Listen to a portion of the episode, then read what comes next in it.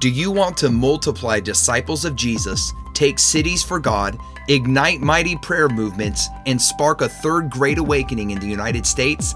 You have come to the right place. If you long to see people love Jesus passionately, live in purity, and walk in the power of the Holy Spirit, this is what we do. My goal is to encourage and invest in the move of God happening in South Dakota, North Dakota, Minnesota, Iowa, and Nebraska. This is the Five State Revival Podcast.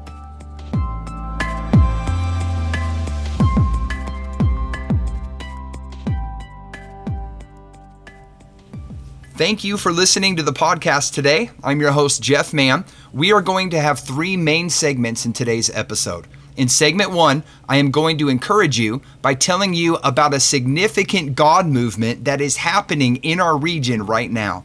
In segment two, I'm going to talk about how to avoid burnout in ministry by making it a priority to delight in God Himself. Finally, in segment three, I'm going to share three practical things you can do to live in consistent victory over sexual, sexual immorality. Let's go ahead and get into segment number one.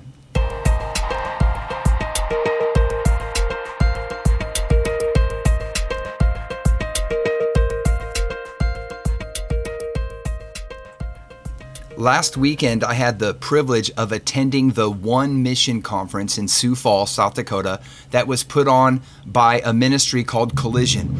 And I was one of the speakers at the conference, but really, I was there as a hungry learner. I was so encouraged by what I saw happening in that conference. I believe that this ministry collision, I was just pondering this today as I spent time with the Lord this morning. And um, I was pondering over what God is doing in that ministry.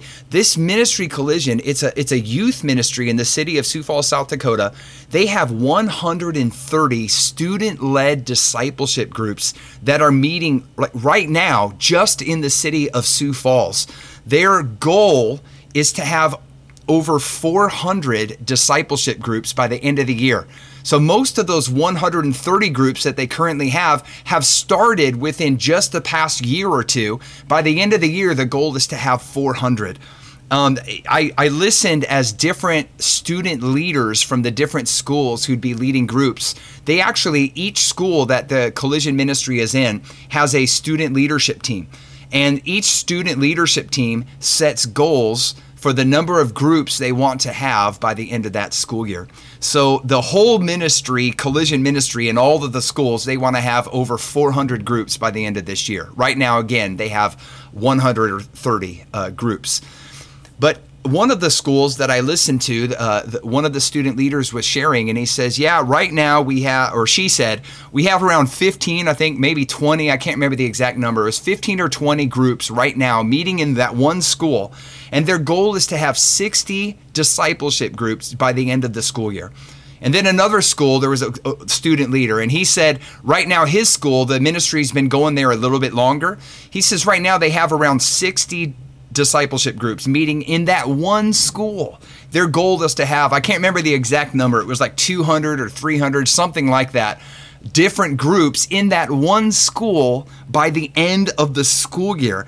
And I am just seeing the momentum of what God is doing. These groups, as they talk about what's happening in these discipleship groups, these aren't just like a bunch of youth getting together and playing games. I mean, they, they this is discipleship. They're talking about Jesus. They're talking about the gospel. They're opening up the Bible, reading it, discussing it, and applying it to their lives. They're setting goals.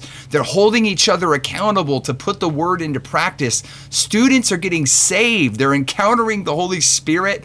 Um, they're practicing spiritual gifts. I've actually attended one of these groups several times and they were practicing spiritual gifts and praying for healing and, and people were getting healed in the group as they prayed for each other. They're prophesying over one another. I mean this is, this is phenomenal what god is doing in these groups. And as i just contemplated this this morning before the lord what i saw this weekend i just really felt like um, in my heart, I thought, man, you know, so many of us we've been praying for revival. We've been expecting a million soul harvest in our region, and uh, we've been working even to see God movements like this, you know, disciple making movements take off in our region.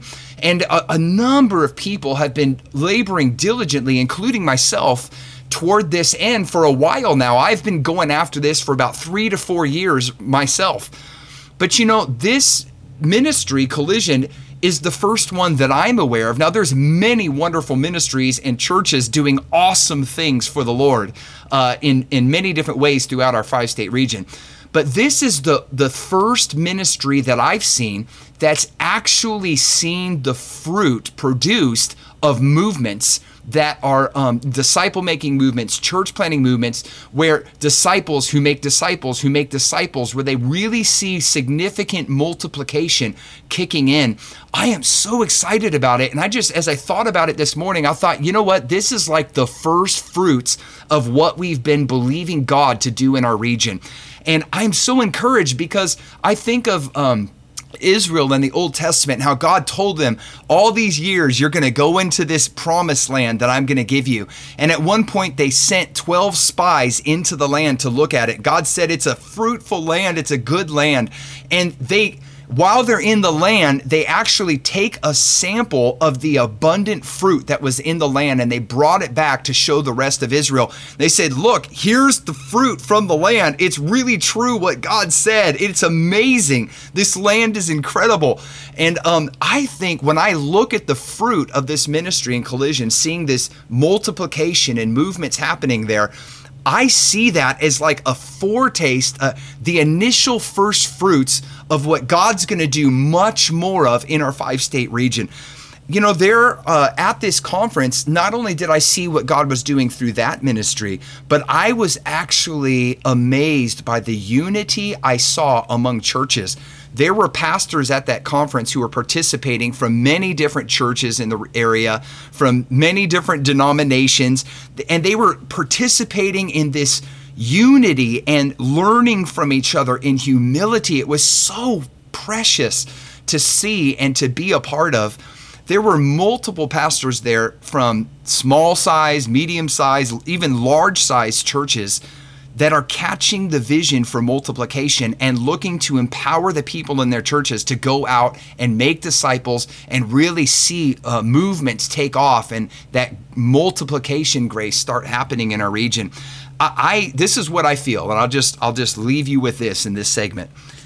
I foresee the birthing of new disciple making movements and an explosion. I just want to highlight that word an explosion. I believe we're going to see an explosion of new discipleship groups happening in Sioux Falls, South Dakota, and really around the region happen over the next one to two years. Um, that's not a prophecy. I'm not saying the Lord told me that. It's just what I see in in the first fruits that's already happening with collision in the number of pastors and leaders who are already beginning to implement these the disciple making movement principles in their churches i really do believe that in the next year or two we're going to see with our own eyes uh, the multiplication of disciple making movements in our five state region. I'm telling you, I believe this. Acceleration of the harvest has already begun in our region. It's time to get on board and ride this wave of the Holy Spirit together. Amen.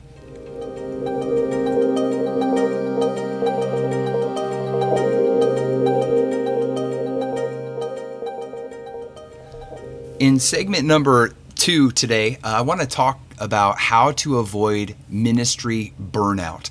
And I just want to say this real quick before I continue with that subject. If you hear background noise going on, it's because there's construction going on just a few houses down from where I'm at right now. But I'm recording anyway, so I hope you can hear this podcast clear and the background noise isn't too bad for you. So, in this segment, again, I'm going to talk about how to avoid burnout in ministry. And I just want to start by making this statement To God, we are lovers first and workers second. So we are sons and daughters that he loves and he cares about our well being first and foremost, He cares about us and our well being. And we're you know, workers, laborers, partners in ministry with Him. That's second. But our primary identity is as lovers or sons of daughters of God. And uh, I, I want, you know, I've heard this statement before, and I believe this with all my heart to be true. Lovers get more work done than workers do if we are lovers of God, overflowing with passion and energized in union with the Holy Spirit, um, we will be much more effective in our labor with the Lord if we're doing it out of that place of intimate communion with the Holy Spirit. Then we will, if we're dry on the inside, we're not really delighting in the Lord very much in our personal life, but we're just working and laboring and trying to strategize and do ministry in our own strength uh, we'll have a lot less fruit than if we abide in Him, as J- Jesus said in John chapter 15. I remember Mike Bickle, he's uh, the leader of the International House of Prayer in Kansas City, Missouri. I remember one time he told a story about um, he was uh, his brother had broke his neck in a high school football game and was uh, in spent a lot of time doing rehab in hospitals. And of course, Mike Bickle would be there in the rehab like day after day after day after day, month after month, taking care of his brother and helping his brother as he went through the rehab. And in that time, Mike Mike Bickle tells a story that a, he would watch the as the nurses they would come in. They had their checklist of all the exercises and the things they needed to do to take care of their patients, and they would kind of go through the checklist and till they got everything checked off, and then they'd go home for the day. He says, but every once in a while, he was there long enough. I think it was for a couple years probably. That every once in a while he he saw one of the nurses would actually fall in love with one of the patients. And he says there was such a transformation he observed in the way they cared for the patient when they became a lover and not just a worker. And all of a sudden, they didn't even need the checklist anymore. They knew exactly what to do, and they would go above and beyond the call of duty to care for the person because they were doing it now out of love, not just out of this is my job. And I believe it's an excellent illustration of um, how it is in the kingdom. When we are in that place of, of loving God with all of our hearts and abiding in the vine, abiding in Jesus, um, we will be so much more fruitful in the ministry that we do and we won't burn out. There's a story in Luke chapter 10. It's a famous story that I want to read to you and just uh, share with you from. It says in Luke 10, starting in verse 38, as Jesus and the disciples continued on their way to Jerusalem, they came to a certain village where a woman named Martha welcomed him into her home. Her sister Mary sat at the Lord's feet listening to what he taught, but Martha was distracted by the big dinner she was preparing. She came to Jesus and said, Lord, doesn't it seem unfair to you that my sister just sits here while I do all the work? Tell her to come and help me. But the Lord said to her, my dear Martha, you are worried and upset over all these details. There is only one thing worth being concerned about. Mary has discovered it, and it will not be taken away from her. I remember early in ministry, many years ago, you know, I was just, I was working hard, I was laboring, and I was just really stressed out. And I had several different situations that were happening in the ministry that I didn't know what to do about. I didn't know how to fix these problems or resolve the situations. So I came to the Lord in anxiety, in prayer, and I'm like, God, help me with this, help me with this, help me with this.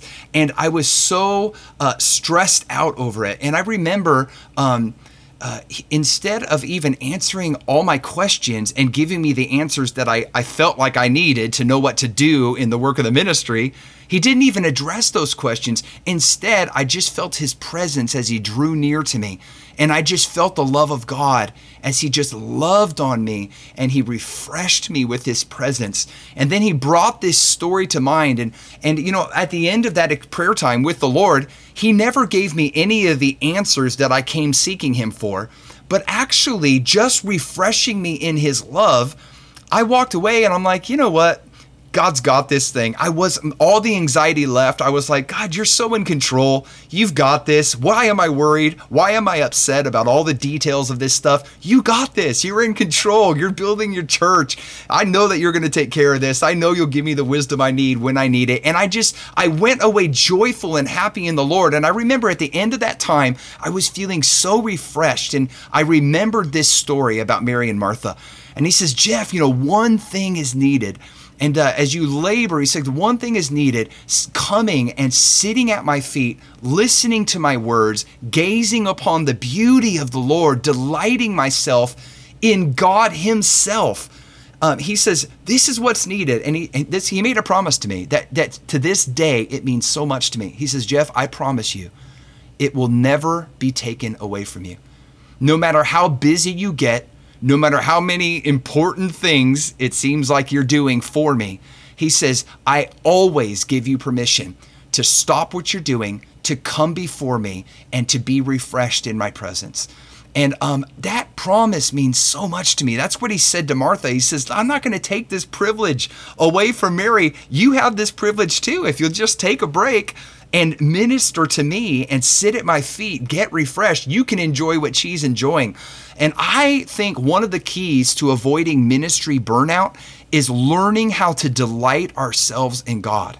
You know, just I had a busy week last week. I had a lot of things I was doing, great stuff, good ministry stuff. It was an awesome week.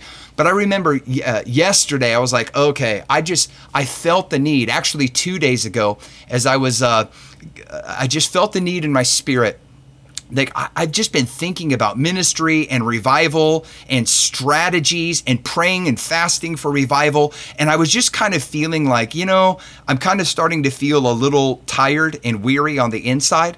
And I just felt the Lord drawing me, saying, you know what? Take a day.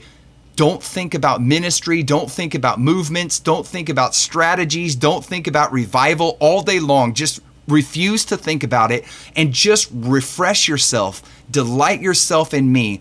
Gaze upon the beauty of the Lord all day long. I give you permission to do it. And I just took the day off. I went fishing. And even as I drove to the lake, I was going to go fishing. I didn't even care about catching fish. I was just trying to get away alone with God. As I drove there, the Holy Spirit refreshed me. He drew near to me. It was like he was so eager just to come and be with me. And he just showered love upon me. I felt rejuvenated in my spirit. Within a matter of hours, I was like, man, I feel completely reinvigorated, completely refreshed filled with passion again and I am ready to charge back in and to the work of the ministry and do it in partnership with the Holy Spirit. I was just so refreshed and that happened in just a few hours. You know, I think that people get burnt out in ministry, one, because they don't take time to refresh their soul in God. They're just too busy and they just say, I can't do it. Or even when they do try to spend time in the word of prayer, they're looking for ministry strategies or trying to get the next teaching that they have to give. You know, I say just learn how to set all that aside and just read the Bible to enjoy God, not to get a strategy, just to enjoy him and fellowship with the Holy Spirit. Learn how to pray, not just for a ministry breakthrough or for somebody to get saved, but how to pray and worship just to be with and enjoy God.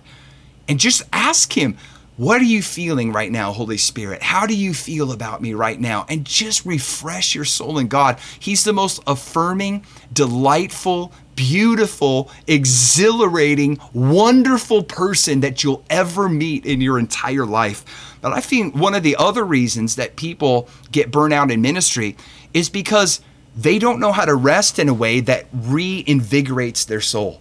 And so, um, you know, they may say, I'm going to take a day off. And, and I've had to learn this over the years. You know, I've, I've learned that there's certain days I can take a day off, but for me, I'll just, I'm not putting this on you, but I'm just telling you for me, the way I found that I'm wired.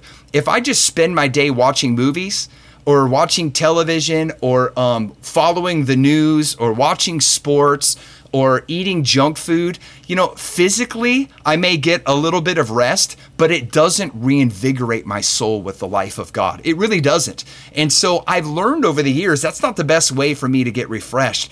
But if I can just do things like going fishing, going on a walk, uh, th- these are things that I do, spending quality time enjoying my family, playing and having a good time with them. Little things like that actually restore and even mowing the lawn, it reinvigorates my soul. I can fellowship with the Spirit while I'm doing it. So I want to encourage you to gaze at the beauty of Jesus. Delight yourself in Him, not just praying for revival and ministry strategies. You know, there's this phrase about God, it talks about Jesus being the lover of my soul. just think about that. It means so much to me that Jesus loves my soul. He, he cares about my emotional and my physical health. I'm not just a slave to him. I'm not just a worker that helps him accomplish his goals. I'm a son that he delights in and he wants fellowship and relationship with and he invites me at any time I can set aside the work of the ministry and just enjoy him as the lover of my soul as my close and wonderful and caring father. And so just uh, recently even you know at the beginning of this past summer i was so energized about seeing revival and I, had so many things on my plate that i was excited about and i was energized. I wasn't worn out at all. I was ready to take the hill and i'm ready to run with the lord in ministry. I'm so excited. I feel so much faith about what he's doing and what he wants me to do in the midst of it. And i remember to my surprise he just kind of said one morning in prayer he says jeff i want to encourage you to take this season and um, enjoy me and enjoy your family. And there was a season he's like, take an extra day off each week to just delight yourself, to enjoy me and enjoy your family. And I thought, God, I'm like, I don't even feel tired. But it means, he says, and he told me, he says, you're going to need this to f- refresh yourself for the coming season of accelerated harvest. And he says, I want you. I care about your soul. You're not just a worker to me. You're not expendable where I just get out of you what I can get out of you and then throw you aside and grab the next laborer when you burn out. He says, No, I, I love you. You're my son. I want you to delight yourself. I want in me. I want you to be healthy. I care about your relationships with your family. Enjoy your family. And it means so much to me that he loves me like this. And I want to encourage you, he loves you like this. He's the lover of your soul. So I want to pray for you. Holy Spirit, I ask that you would come and show us the beauty of the Lord Jesus. Help us to fall in love with Jesus all over again. Renew our first love. In Jesus' name, amen.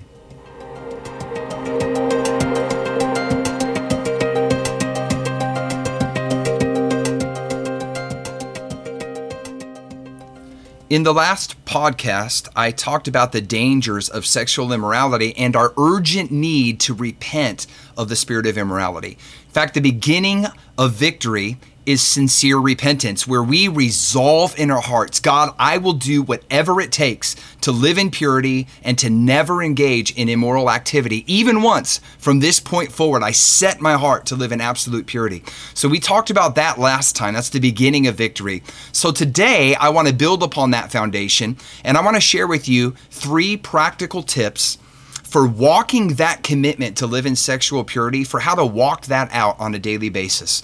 So the first tip I want to share is this is you we need to maintain a victorious mindset. Of course, all these tips I'm sharing with you, I'm sharing from practical experience. These are things that the Holy Spirit has taught me over the years that have helped me to live in sexual purity on a consistent basis, for which I give all praise and glory to God.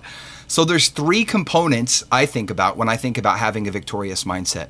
The first is that I am at war with immorality. There I am absolutely sexual immorality in all of its forms is my utter enemy. I never make peace treaties with sexual immorality. And so that mindset is part of having a victorious mindset. But the second component is that uh, God delights in me and is proud of me as I wage war and fight against sexual immorality and lust in my life. This is so important is that we know that even as we're fighting against immorality, though we may stumble and fall, and and I and, and when I do, I'm like, no, God, that's not okay with me. I hate that I gave into that thought for and I and I and I am I gave into that ungodly imagination for a little while, or I or I or I acted on that ungodly thought. God, would you forgive me? I repent. I'm at war against this thing. The enemy wants to come in. Our hearts are sincere. We really are waging war. We stumble in our weakness. God is looking at us when we repent and He's delighting in us. He's not looking at us when we fall and just saying, I'm so disappointed in you. You'll never get it right. How long do I have to put up with you? That's not at all what God's saying. He's looking at us as we sincerely wage war against immorality. Though we may stumble, we repent and we get back up. And He says, You can do it. Keep fighting the good fight of faith. You're going to make it. I'm going to help you. You keep giving your best, and I'll come in and take care of what you can't do on your own. I'm going to help you. You're going to be victorious. And I'm so, he says to us, I'm so proud of you that you love me so much that you don't just give up and say, I just stuck with this for the rest of my life. You keep fighting against it. He's like, I love your heart. I love that you're going after absolute purity. Keep going. You're going to make it. So we have to believe that God delights in us and he's proud of us as we fight. Even if we stumble, even if we fall, we just get back up and we rejoice that God is helping us and we keep moving forward. And he's proud of us as we do that. And then the third component of a victorious mindset is I expect to win. This is huge. Is I expect to win. Through Christ, I am a powerful overcomer in my war against sin. I'm not a powerless victim.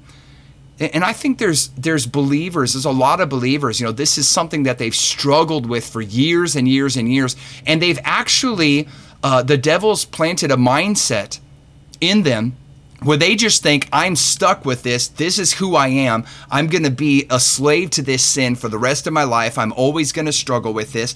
And I just want to expose that for what it is. It's a lie. It is a lie of the devil. The scriptures say this His divine power has given us everything we need for life and godliness. That's in 2 Peter 1, verse 3. The truth is in Romans 6:11 it says likewise you also he's talking to believers consider yourselves to be dead indeed to sin, but alive to God in Christ Jesus our Lord. So God's telling us here this is the way you need to think about yourself. You're a new creation in Christ Jesus. The old is gone, the new has come. You're not a powerless victim, you're not a slave to sin. Consider yourself to be dead to the power of sin and alive to God and the power of righteousness that's working in you through the indwelling Holy Spirit. You know, I remember um, years ago, I, I, I uh, you know, I, I, had, of course, most of my life from my childhood, or not most of my life, but a good part of my, my teenage years, I should say, uh, from my childhood, I, I engaged in sexually immoral behavior and thinking regularly. I mean, this I did this a lot, and I remember I got saved. I, I, repented. Of course, my sins were forgiven, and I was seeking to walk in sexual purity, and I was doing a good job. I was got to a point where I was living in purity. But one day, I remember I was in a church service worshiping Jesus. We're singing songs to God, and as my mind is on God and I'm worshiping Him, all of a sudden, like out of the blue, this random uh, lustful thought popped into my mind. And when the thought came into my mind, of course, I did the right thing. I rejected the thought. I didn't yield to it. I, I was like, Devil, I command you to go in Jesus' name. And I, I set my mind on the Lord. But then I was frustrated. And I remember just thinking, um, when I was tempted, I remember thinking, well, I guess that this is the price I have to pay for all those bad seeds of sexual lust that I've sown in my past. I'll always just have to battle more temptation in that area than the average person because of the th- sins I've done in my past. And as I was thinking this, the Holy Spirit aggressively interrupted me and he said, That is wrong. I mean, it was bold. He was not happy. He says, That thinking is wrong. He says, That is not who you are, it is who you were. You are a new creation in Christ. The old Jeff that is prone to lust is dead. The new Jeff that is prone to purity is alive and well in Christ Jesus. The Spirit rebuked me because my expectation was to be oppressed with temptation for the rest of my life instead of to be victorious in Christ Jesus. So, the first key to living in sexual purity that I want to share with you is maintain a victorious mindset. The second key, know that it is not a sin to be tempted. This is big. One of the biggest lies that Satan will tell you is that you have sinned just because you are being tempted with an ungodly thought. Then, because we already feel defeated, our resolve is weakened to resist acting out on that tempting thought. You know that the Bible says about Jesus that he that he was tempted just like every other human being. He was tempted with every sin you and I would be tempted with, including lust, yet he was without sin. It says that in Hebrews 4:15, for we do not have a high priest who is unable to sympathize with our weaknesses but we have one who has been tempted in every way, just as we are, yet he was without sin. So we see there that it is not a sin to be tempted. It it's a sin when we yield to the temptation and we act out the the tempting thought or we yield to the ungodly lustful imagination um, you know you've i've heard the illustration said before that um, you know, a, the bird tries and come tries to come and land on your head. You know, you can't you can't control whether that bird tries to land on your head, but you do have control over whether it gets to, to land there and stay there. So it may come and it may touch down on your head, but you swat it away. And that's a picture of the devil trying to bring a lustful, tempting thought your way. You know, when you're tempted with sexual sin, it's not because you're evil, it's because the devil is evil and unclean. Not you. You're clean. You're resisting it. He's trying to tempt you. He's knocking on the door of your imagination and saying, Hey, let me in.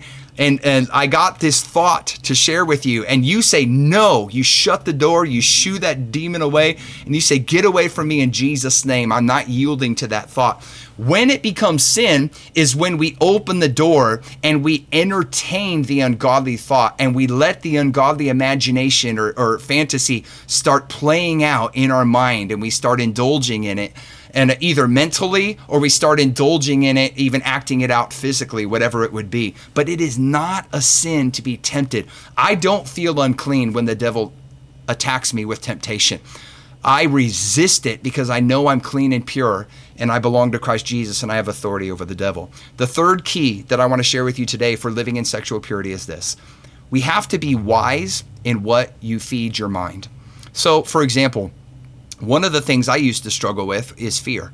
I mean, it was a major, major stronghold in my life for many, many years. I struggled with fear. Therefore, I've had to learn not to watch or listen to things that stir up fearful imaginations or emotions inside of me. In the same way, in the battle with lust or sexual immorality, you know, I guard my heart, I guard my eyes, I guard my ears. I don't watch any kind of movie, listen to any kind of show or radio podcast or music that energizes or stirs up lustful imaginations or thoughts in my mind.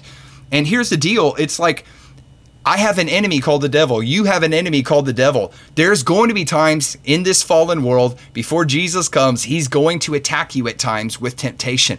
But here's the deal I'm not going to, he's going to attack me and I'm going to resist it, but I'm not going to give him ammunition uh, who's trying to kill me. I'm not going to actually watch ungodly things and supply ammo to him to, to use to attack me with temptation, if that makes sense. I hope that makes sense. I remember uh, years ago, um, I was watching um, a movie. It was the, the really old Batman movies. I can't even remember what they were made. They were really old. They were really cheesy. Um, and there was it was like you know where Batman hits the bad guy, and all of a sudden on the screen it says "pow" or "wham" or something like that. It was just really old, really cheesy. I thought this is totally fine, you know, innocent to watch. But here's the thing: as I was watching that movie, um, as I continued watching it. I started noticing subtly that I was having to fight off uh, uh, lustful thoughts about Catwoman as I was watching it because she was always dressed in this skin tight black outfit. And, you know, she'd come on and it was usually innocent, but I would have to keep fighting off lustful thoughts about her. And then I thought, why am I watching this? I was like, you know, why? I, I was fighting off the thoughts, but I'm like, why am I watching this and putting myself in this position where I have to battle excessive temptation? Why not just turn it off and watch things that are clean and edifying? And so I did. You know, I turned off the movie uh, Catwoman, and I am so guarded about what I listen to and what I watch. You know, I don't watch movies that have sex scenes in them. I don't like movies. I don't even. I don't watch movies that have sexual innuendos in them or, or where people talk about sexual things in, in a wrong way. If it stirs up, you know, I don't even worry about the rating. I'm not talking about rated PG 13 or rated R or PG. Just pay attention to your spirit. If you're listening to something or watching something or hanging out with people who, when you're around them, you have to battle temptation in a heightened way. Stop hanging out with those people. Stop watching or listening to those shows. That would be what I'm talking about here. Philippians 4 8 says, Finally, brothers, whatever is true, whatever is noble, whatever is right, whatever is pure, whatever is lovely, whatever is admirable, if anything is excellent or praiseworthy, think about such things. Because what we feed our minds empowers us to either resist or give into temptation. So I just want to pray for you. Holy Spirit, I ask you right now in the name of Jesus that you would supernaturally renew and restore our minds in Jesus' name. Break the power of wrong thoughts and desires in Jesus' name. Remove shame and energize right thoughts in the name of Jesus. Heal dark memories. Amen.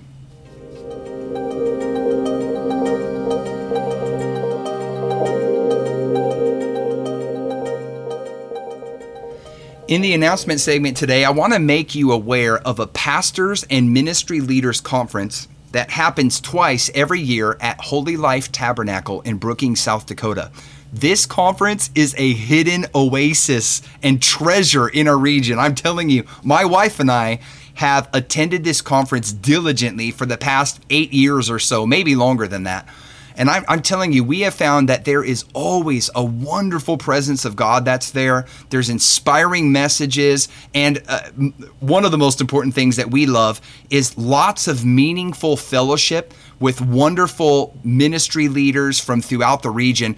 We, some of our best friends in our region, um, that have encouraged us. We've developed wonderful, rich friendships with these people. We actually have met them by attending this conference and maintained the relationship throughout the years. So I want to encourage you to attend this. The next conference that they're having is later this month on September 24th through the 25th. You can find out more information about it by going to their website, which is holylifetabernacle.com. The conference is free, so if you are a pastor or a ministry leader, come to this year's conference and be refreshed. I hope to see you there. Again, Thank you for listening today. If you have not already done so, please take a minute to subscribe to this podcast and leave a positive review on iTunes or SoundCloud, and then tell your friends about it and invite them to listen to it as well. Also, if you have any testimonies or questions, I would love to hear them. Please email them to me at 5staterevival at gmail.com. That's the number 5 staterevival at gmail.com. And then check back in with us again for our next episode. God bless you.